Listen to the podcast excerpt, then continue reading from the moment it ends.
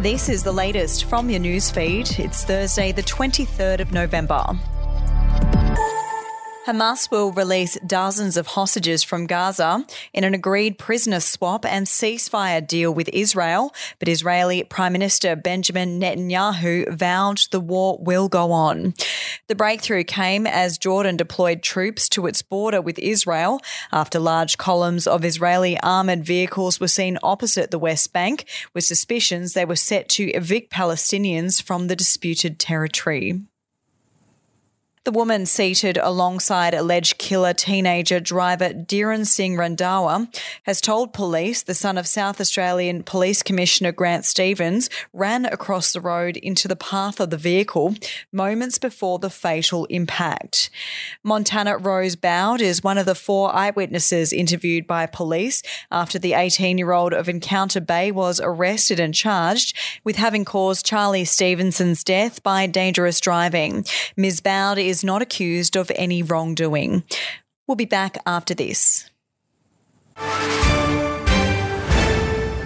News doesn't have to be boring. The Brits have given Prince Harry a new nickname after yet another tell all interview. Oh, God, is it the Ginger Whinger?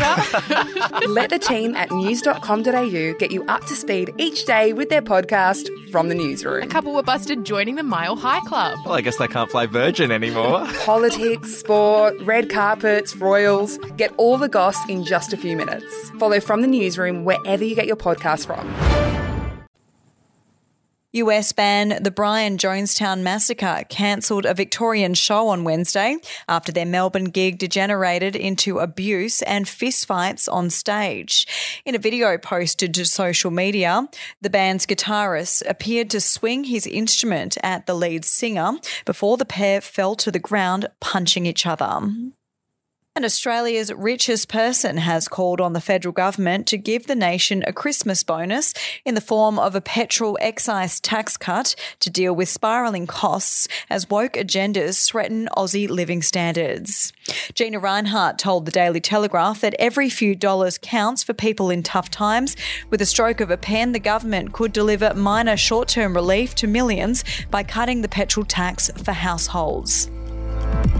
Are you ready to get an inside look at crime from someone who has investigated some of Australia's worst crimes? It was like Aladdin's Cave. The luminol found bloodied footprints and bloodied handprints on a wall. So it's Yeah. just like a horror movie. Former homicide detective Gary Jubelin sits down with cops, crims, addicts, victims, small time cheats, and big town lawyers as they tell their incredible stories. My house got raided. Next thing you know, I got bail refused. Next thing you know, I'm on a truck Yeah. to Parklea Prison. Listen to I Catch Killers early and ad free on Crimex Plus on Apple Podcasts today or wherever you get your podcasts. We'll have an update to your newsfeed tomorrow.